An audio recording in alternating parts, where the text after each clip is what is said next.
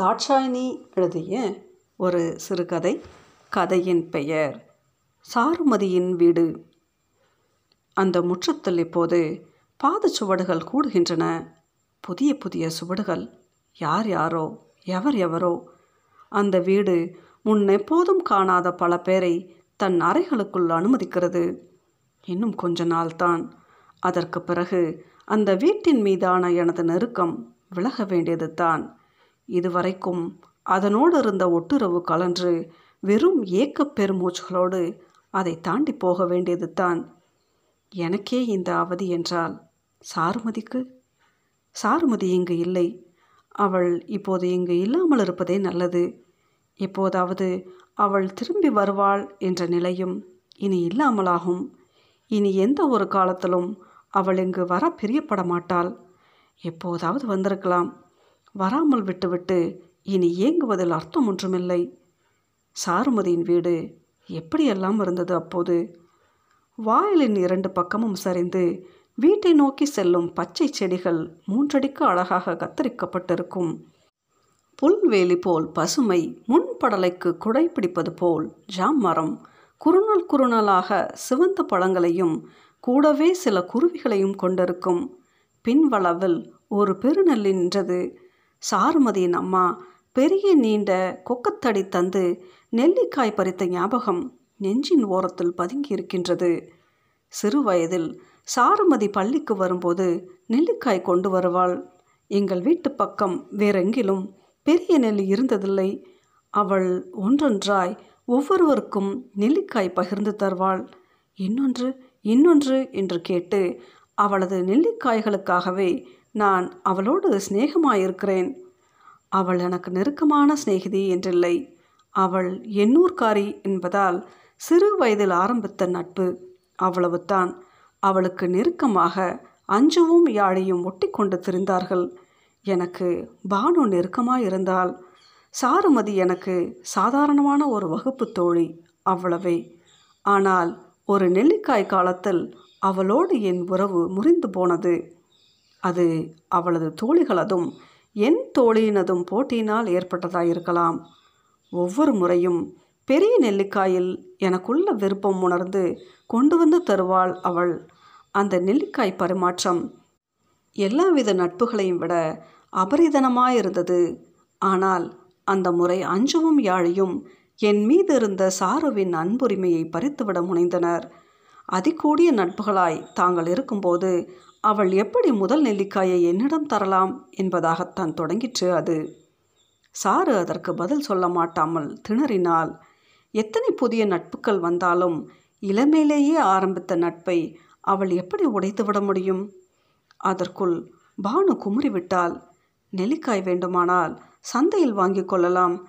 இதற்கு போய் ஒரு நட்பு தேவையா? என்று உருவேற்றினாள் அவள். அதற்கு பிறகு சாருமதியும் நானும் பேசிக்கொள்வதில்லை. அஞ்சுவோடும் யாழியோடும் பானம் முறுக்கி கொண்டாள். நெல்லிக்காயில் அவர்களுக்கு விருப்பம் அதிகமில்லாவிட்டாலும் நெல்லிக்காய் காலங்களில் என் கண்ணில் படும்படி கண்ணங்களை ஒப்ப வைத்து கொண்டு செல்வதை நான் கண்டும் காணாத மாதிரி சென்றிருக்கிறேன். இதெல்லாம் பத்தாம் வகுப்பில் நாங்கள் படிக்கும்போது நடந்தது. பிறகு இரண்டு வருடங்கள் நாம் பேசிக்கொள்ளாமலேயே கழிந்தது. அம்மா சாருமதி வீட்டுக்கு போகின்ற வேளைகளில் சாருவின் அம்மா பை நிறைய நெல்லிக்காய்களை கொடுத்து விட்டிருப்பாள். அம்மாவுக்கும் சாருவின் அம்மாவுக்கும் நாம் பேசிக்கொள்ளாதது குறித்து நிறைய வருத்தம் இருந்தாலும் காலப்போக்கில் எல்லாம் சரியாகிவிடும் என்று நினைத்து கொண்டார்கள். சின்ன வயதில் நான் பெரும்பாலும் அங்குத்தான் விளையாடி வளர்ந்தேன். அவள் வீட்டு முற்றம் அதில் சரித்து வெட்டப்பட்டிருந்த பச்சை அடர்ந்த குறு ஒளிந்து விளையாடுவோம். இரண்டு அண்ணன்கள் அவர்களுக்கு அவர்களது நண்பர்களால் அவளது வீடு அமர்க்களப்படும் சிறு வயதில் அவர்களோடு சேர்ந்து நானும் சார்வும் விளையாடி இருக்கிறோம். வளர்ந்த பிறகு பையன்கள் நிற்கும் வீடு எனும் நினைப்பு என் குடும்பத்தை சலனப்படுத்தியது. அதன் விளைவாக நான் அங்கு போதல் ஓரளவு மட்டுப்பாட்டுக்குள்ளேயே இருந்து வந்தது. அவளோடு கதைக்காமல் விட்ட பிறகு அந்த வீடு எனக்கு முற்றிலும் அந்நியமாய் போயிருந்தது. டியூஷனுக்கு அவளது வீட்டை தாண்டித்தான் போய் வர வேண்டியிருந்தது. அவளது அண்ணன்கள் படலையின் ஜாம் மரத்துக்கு கீழ் யாரேனும் நண்பர்களோடு கலகலத்து கொண்டிருப்பார்கள். அவளும் நானும் ஒற்றை ஒற்றையாக வந்து கொண்டிருப்போம். சில வேளைகளில் அவள் முன்னால் சில வேளைகளில் நான் முன்னால். அவளது பெரியண்ணா எங்களை கிண்டலடித்து சிரிப்பான். அவளானால் வீட்டில் அவனோடு அது குறித்து மல்லு கட்ட முடியும். என்னால் அது முடியாது. தலையை குனிந்து கொண்டு வந்து விடுவேன். காலம் அப்போது கரும் புகைகளால் நிரம்பியிருந்தது அடிக்கடி குண்டுகள் வந்து விழத் தொடங்கியிருந்தன. கொஞ்ச நாளில் அவளது அம்மா தன் பேரிலிருந்த ஆறு பரப்பு காணியை விற்பதற்காக ஓடித்திருந்தாள் நெடுநாள் அலைச்சலின் பின் காணியை விற்று தன் ஆண் பிள்ளைகளை கொழும்புக்கு அனுப்பிவிட்டாள். அவர்களும் அதற்கு பிறகு ஒவ்வொன்றாய் ஏதேதோ தேசங்களுக்கு போனதாய் அறிந்தேன். நாங்கள் ஏஎல்லுக்கு வந்தோம். அஞ்சுவும் யாழியும் பட்டணத்து பாடசாலைக்கு படிக்கப் போனார்கள். பானுவோ கலைப்பிரிவில் சேர்ந்து கொண்டால் நானும் சாரவும் விஞ்ஞான பிரிவில் ஒன்றிணைந்தோம். பழைய நட்புகள் விலக புது புது நட்புகள் சேர்ந்தன. ஆனால் எங்களுக்கு இடையிலான இடைவெளி அப்படியே தான் இருந்தது. ஏனோ என்னாலும் அவளோடு பேச முடியவில்லை. அவளும் என்னோடு வழிந்து பேசவில்லை. அஞ்சவும் யாழையும் பிரிந்து போன பின் அவள் ஒரு நாளும் நெல்லிக்காய் கொண்டு வரவும் இல்லை. அம்மாவிடம் அவள் அம்மா கொடுத்தது போக மீதி நெல்லிக்காய்களை அவளின் அம்மா சந்தைக்கு கொடுத்து அனுப்புவதாக பிறகு அறிந்தேன். அடுத்த இரு வருடங்களுக்கு நாங்கள் பட்டுக்கொள்ளாமல் பழகிக்கொண்டோம் அவளுக்கு அதிகமாய் நண்பர்கள் இருந்தார்கள். இரண்டு அண்ணன்கள் இருந்ததாலோ என்னவோ அவள் ஆண் பிள்ளைகளோடு மிகவும் இயல்பாக பேசுவாள். அது யார் கண்ணை குத்தியதோ தெரியவில்லை. எங்களுக்கு முதல் வகுப்பில் படித்த சேந்தனோடு அவள் கதைப்பதாக என் வகுப்பு பெண்கள் கிசுகிசுத்தார்கள். அவள் இயல்பாய் கதைத்ததை அவர்கள் தப்பாய் அர்த்தப்படுத்தி கொண்டார்களோ? அல்லது சேந்தனை அவளுக்கு பிடித்து கொண்டதோ? அது அவளுக்கு மட்டுமே தெரிந்த ரகசியமாயிருக்கலாம். சில வேளை அஞ்சுவும் யாழியும் கூட அவளோடு தொடர்பில் இருந்திருப்பின் அதை அறிந்திருக்கலாம். அதை பற்றி அவளிடம் கேட்பதற்குரிய எந்த உரிமையும் என்னிடத்தில் இல்லை உயர்தர பரீட்சை எழுதி மறுமொழி வந்து இரண்டாம் தடவைக்கு நாங்கள் முயற்சி செய்து கொண்டிருந்த காலகட்டம் அது. அப்போது தான் அவள் சீக்கிரத்திலேயே போய்விடப் போகிறாள் என்றார்கள். அவள் அம்மாவுக்கு உடம்பு முடியாமல் போய் கடைக்குட்டி பெண்ணான அவளுக்கு ஒரு கல்யாணத்தை செய்து பார்த்துவிட வேண்டும் என்ற எண்ணம் வந்தபோது அவளுக்கு வயது வெறுமனே இருபது தான் அண்ணன்கள் அவளுக்கு வெளிநாட்டில் மாப்பிள்ளை பார்த்தார்கள். அப்போது போக்குவரத்து சிக்கற்பட்டு கொண்டு இருந்த காலம் வடக்கை தாண்டுவதென்பது பெரும் பாடாக இருந்தது. அவளுக்கு கல்யாணம் முற்றாகிற்றென்று அவளது அம்மா எனது சித்தியிடம் சொல்லியிருந்த செய்தி என் காதிற்கும் கசிந்து வந்தது. இப்பவாவது ஒரு கால் போட்டு வா. அம்மாவின் குரலில் சாருமதி மீதிருந்த பரிவு எட்டி பார்த்தது. நெடுநெடுவென்று நீண்ட நாட்களின் பின்னரான ஒரு மாலை பொழுதில் அவளது வீட்டிற்கு மறுபடியும் சென்றிருந்தேன். சிரித்தபடியே வாசலுக்கு வந்தால் எனக்கு அவளை பார்க்க துக்கம் ஒரு பாறை போல தொண்டைக்குள் அழுத்தியது. என்ன மனநிலையோடு அவளை அணுகுவதென்றே தெரியவில்லை. போன மௌனத்துடன் இருந்தேன். ஒருவேளை அவள் உண்மையிலேயே சேந்தனை காதலித்து தாய்க்காய் இந்த கல்யாணத்தை ஏற்றிருக்கிறாள் என்றால் அதற்காக நான் சந்தோஷப்பட முடியாது. மிக நிறைவாக இந்த திருமணத்தையே அவள் தன் வாழ்வின் உன்னத தருணமாக கருதி அவள் கிளம்புகிறாள் என்றால் அவளை நான் வாழ்த்தாமல் இருப்பது அந்த சந்தர்ப்பத்திற்கு இசைக்கேடாகி போகலாம். இயல்பிற்கு மீறி என்னாலும் அவளிடம் அதிகம் பேச முடியவில்லை. டீயும் பிஸ்கட்டும் கொண்டு வந்து தந்தால் அவளால் அந்த சந்தர்ப்பத்தில் அதை மட்டுமே தர முடிந்தது. அதிலிருந்து அவளது மகிழ்ச்சி குறித்து எதையும் யூகிக்க முடியவில்லை. இருவருக்கும் இடையே இடைவெளி விழுந்திருந்தது. திரை கலன்று இருவரும் பேச ஆரம்பித்தபோது ஒன்றொன்றாய் ஆட்கள் வரத் தொடங்கினார்கள். அவளது பழைய சிநேகிதிகளும் கூட எங்கிருந்தோ மோப்பம் பிடித்து வந்து விட்டார்கள். விடை பெற்றபோது அவள் என்னை பார்த்து இயல்பாய் புன்னகைத்தாள். நான் அவள் கரத்தை பற்றி குலுக்கினேன். விஷ் ஆல் தி பெஸ்ட் என வாழ்த்தினேன். குளிர்ந்திருந்த அவள் கரம் கொஞ்ச நேரம் என் கைக்குள் இருக்க வேண்டும் போல் இருந்தது. மதி என்று அவளது அம்மாவின் குரல் கேட்டபோது அவள் என்னிடமிருந்து விலகி கொண்டாள். ஓகே பை என விடை பெற்று கொண்டேன். அதன் பிறகு அவள் போய்விட்டாள் என்பதனை சித்தி மூலம் அறிந்து கொண்டேன். நீண்ட நாட்களுக்கு அவள் வாசலுக்கு வந்து விடைபெற்ற கணங்கள் என் உளும் மனதை கிளறிக்கொண்டே இருந்தன அன்று வாசலுக்கு வந்த கடைசி கணத்தில் அவள் என்னிடம் என்ன சொல்ல வந்தாள் அவள் கண்களில் இருந்தது என்னவென்பதை என்னால் பின்வந்த நாட்களில் யூகிக்க முடியவில்லை. அவளது திருமணம் இந்தியாவில் நடந்ததென்றும் கொஞ்ச வாரங்கள் கொழும்பில் நின்ற அவளது அம்மா தானும் பிள்ளைகளிடம் சென்றுவிட்டாள் என்றும் பிறகு அறிந்து கொண்டேன். அவளுக்கு நெருக்கமான உறவாயிருந்த அவளது மாமா வீட்டில் அவளது திருமண புகைப்படத்தையும் அவளது குழந்தையின் புகைப்படத்தையும் பார்க்க கிடைத்தது. அவளை பற்றி கடைசி கணங்களில் ஏற்பட்ட கலக்கம் அந்த நிமிடத்தில் தீர்ந்து போனது. அவள் நன்றாகத்தான் இருக்கிறாள். அவளோடு கதைத்து தெரிந்ததாக சொல்லப்பட்ட சேந்தனிடத்தில் அவள் போன பின்னர் எந்தவித மாற்றங்களும் ஏற்படவில்லை. அதனால் என்னிடம் தொடர்ந்து எந்த விதமான சஞ்சலமும் ஏற்படவில்லை. அதன் பிறகு சாருமதியின் வீடு கொஞ்ச காலம் அவளுடைய ஒன்றுவிட்ட மாமாவின் பராமரிப்பில் இருந்தது ஐந்தாறு மாதங்கள். அப்போது நாங்கள் பெரிய நெல்லிக்காய் வேண்டி அங்கு போவோம். ஒற்றை ஒற்றையாய் விழும் நெல்லிக்காய்களை உப்பில் ஊற வைத்து சாப்பிடுவோம். அப்போதெல்லாம் நான் அவளை இரக்கத்தோடும் அவளது தோழிகளை எகத்தாளத்தோடும் நினைத்து கொள்வேன். ஆனால் பிறகு அதற்கும் வழியில்லாமல் போனது. ஐந்தாறு மாதங்களில் அவள் வீட்டு மதிலுக்கு மேல் மூன்றடி உயரத்திற்கு தகரங்கள் அடிக்கப்பட்டு கேர் அருகில் மண் அணை கட்டி காவலரன் ஏற்பட்டது. உள்ளே மேலும் கட்டுமான பணிகள் நடப்பதற்கு ஏதுவாய் மணல் சல்லியோடு உழவு இயந்திரங்கள் ஒழுங்கியால் போய் திரும்பும்.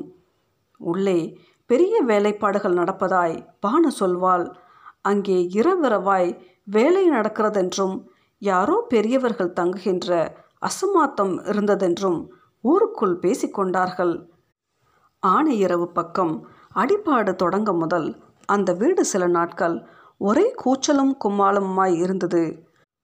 போராட்ட பாடல்கள் உள்ளிருந்து கேசட் ரெக்கார்டர்களில் உணர்ச்சி ததும்ப எழும்பி உயிரை அருட்டுவதாக இருக்கும். அதன் பின் அடிபாடுகள் நடைபெறும் காலங்களில் விவரிக்க இயலாத ஒரு நிசப்தம் அந்த வீட்டை சூழ்ந்திருக்கும். இடையில் ஒரு நாள் அந்த வீட்டை கடந்து சென்ற வேளையில் சேந்தனை அவ்விடத்தில் கண்டேன். சீருடையுடன் இருந்தான். எனக்கு அவனை அங்கு கண்டது அதிர்ச்சியாய் இருந்தது அவன் முகத்தில் எந்த மாறுதலும் இல்லை. உள்ளே போய்விட்டான். அதற்கு பிறகு அவனை காணும் சந்தர்ப்பம் எனக்கு கிட்டவில்லை. ஒரு வருடம் அவர்கள் மாறி மாறி பல குழுக்களாக அந்த வீட்டில் இருந்தார்கள். அதற்கு பிறகு அவர்களும் அந்த வீட்டில் இருக்க முடியாமற் போனது. மாறி மாறி வெடிச்சத்தங்கள் துரத்திய ஒரு பொழுதில் அவர்கள் அந்த இடத்தை காலி செய்தார்கள்.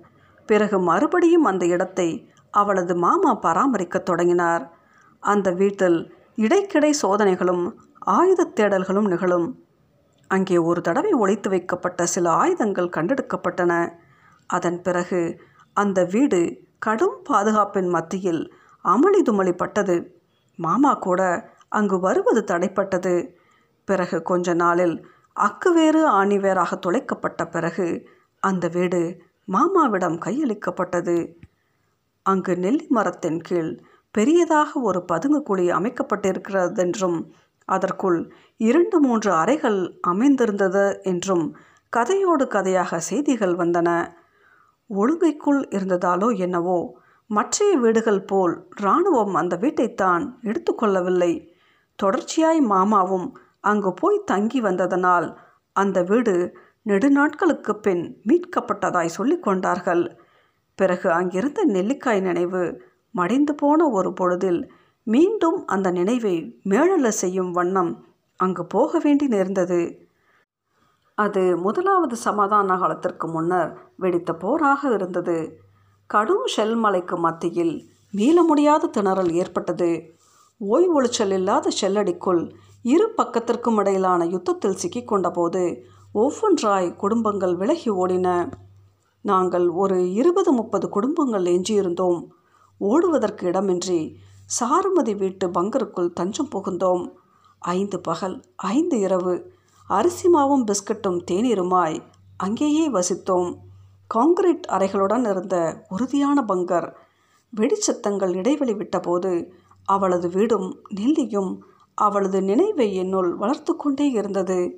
அப்போது நெல்லிக்காய்கள் இருக்கவில்லை. ஆனாலும் நிமிர்ந்த அந்த மரத்தை பார்ப்பதற்கு எனது இயல்பு தவறிவிடவும் இல்லை. தொடர்ந்து தாங்க முடியாமல் ஊரை விட்டு விலகிய போது அவளது வீட்டு சுவர்கள் ஷெல் சிதறல்களால் உருக்குலைந்திருந்ததை காண முடிந்தது. முதல் நாளில் கூட அங்குதான் இருந்தோமா? என்னும் ஆச்சரியம் பீதியாய் உருமாற எங்கள் ஊரை முதல் தடவையாக பிரிந்து போனோம்.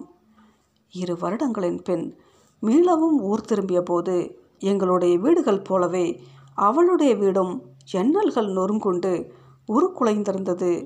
நெல்லி மரத்தடையில் இருந்த பங்கர் வெடி வைத்து தகர்த்தப்பட்டிருந்தது. மாமா மீண்டும் மீண்டும் அவளது வீட்டை கவனமெடுத்து பராமரித்து கொண்டிருந்தார். எனக்கோ. அவளது வீட்டை பார்க்கும் கணந்தோறும் அவள் ஊரை விட்டு பிரிந்த நாளும் அந்த வீட்டில் ஒருபோதும் சேந்தனை சீருடையில் கண்டதுமே மனதில் நிழலாடி கொண்டிருந்தது. அவனை பற்றிய தகவல்கள் மட்டும் எனக்கு தொடர்ந்து கிடைக்கவில்லை. சாருமதி மட்டும் சுகமாயிருப்பதாய் அறிந்தேன். பிறகு எனக்கும் கல்யாணமாகி குழந்தைகள் பிறந்து அவர்களும் பள்ளிக்கூடம் போய் நெல்லிக்காயில் ஆசை வைத்து நெல்லிக்காய் கேட்கிற அளவிற்கு காலம் வளர்ந்து போயிற்று. ஒரு நாள் சின்னவனின் ஆய்க்கினை தாளாது சாருமதி வீட்டுக்கு போய் நீண்ட கொக்கத்தடி எடுத்து நெல்லிக்காய்களை தட்டி விழித்து கொண்டிருந்தேன்.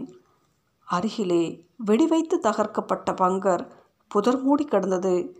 அதை பார்த்தபோது சேந்தன் நினைவில் வந்தான். நாங்கள் ஆபத்திற்கு ஒதுக்கிய பங்கர் அவன் ஒரு காலத்தில் தங்கியிருந்த இடமாயிருக்கும். அவன் அங்கே பெரிய பதவியில் இருந்தானாம். கடைசி போரில் காணாமல் போய்விட்டான். அவனை பற்றிய எந்த தடயமும் இல்லாமல் அவனது குடும்பம் அல்லாடி கொண்டிருந்தது. நெல்லிக்காய்களோடு நானும் மகனும் திரும்பி கொண்டிருந்த போது மாமாவும் இன்னொருவரும் வீட்டை சுற்றி பார்த்துவிட்டு கீழிறங்கி கொண்டிருந்தனர். முன்பு வாசலிலிருந்து வீட்டை நோக்கி சரித்து வளர்க்கப்பட்ட பசிய புல்வெளியின் அடையாளம் கொஞ்சமும் இல்லை. வந்தவர் தெருவில் இறங்கியதும் நான் மாமாவிடம் கேட்டேன் என்னம்மாம்மா வாடகைக்கு விட போகிறீங்களோ ஏன் வாடகைக்கு விட வேணும்? இவ்வளவு காலம் பார்த்தனா இனியும் பார்க்க மாட்டேனா? அவரது குரலில் ஆதங்கம் இருந்தது. அப்போ ஆர் மாமா வீட்டை இப்படி பார்த்துட்டு போகினே? மாமா ஒரு நிமிடம் மௌனமானார். கனத்த கணம் ஒன்று விடை பெற்றபோது பெருமூச்சோடு சொன்னார் வீட்டை விற்கிறதென்றால் ஆட்கள் பார்த்துட்டு தானே வாங்குவினை? என்ன? என் சொற்கள் வீறிட்டன. அது சாருமதியின் சீதன வீடு. ஒரு காலத்தில் வீடு திரும்புவாள் என எதிர்பார்க்கப்பட்ட சாருமதி எதற்காக அவள் வீட்டை விற்க வேண்டும்? அவளுக்கு என்ன குறைச்சல் அங்கே? அப்ப அவள் இனி வரவே மாட்டாளா? என்றேன் அளவிட முடியாத துயரத்துடன். வரமாட்டாள் என்றார் மாமா திடமுடன் ஏன்? மீண்டும் கனத்த நிமிடங்கள். சாருமதி என்ற பிள்ளை போன வருஷம் ஒரு ஆக்சிடென்ட்டிலே ஆப்பிட்டுட்டான். அது போன வருஷம் அல்லோ? சுகமாய் போச்சுதென்று அறிஞ்சேன் என குரலை உடைத்து மாமா சொன்னார். இல்லை அவன் இன்னும் கோமா நிலையிலைத்தான் இன்னும் நினைவு வரலை அதற்கு மேல் ஒன்றும் என் காதல் விழவில்லை. நான் அவளது வீட்டை கடைசி முறையாக பார்க்கிறேன். அவளது நினைவுகளை கூடவே சில துளி அவளது நினைவுகளையும் சுமந்த அந்த வீடு இனி என் பார்வையில் விழப்போவதில்லை. எனது மனதில் பல வருடங்களாக வட்டமிட்ட அவளது முகம் இப்போது என்னை அலைக்கழிக்கத் தொடங்குகிறது.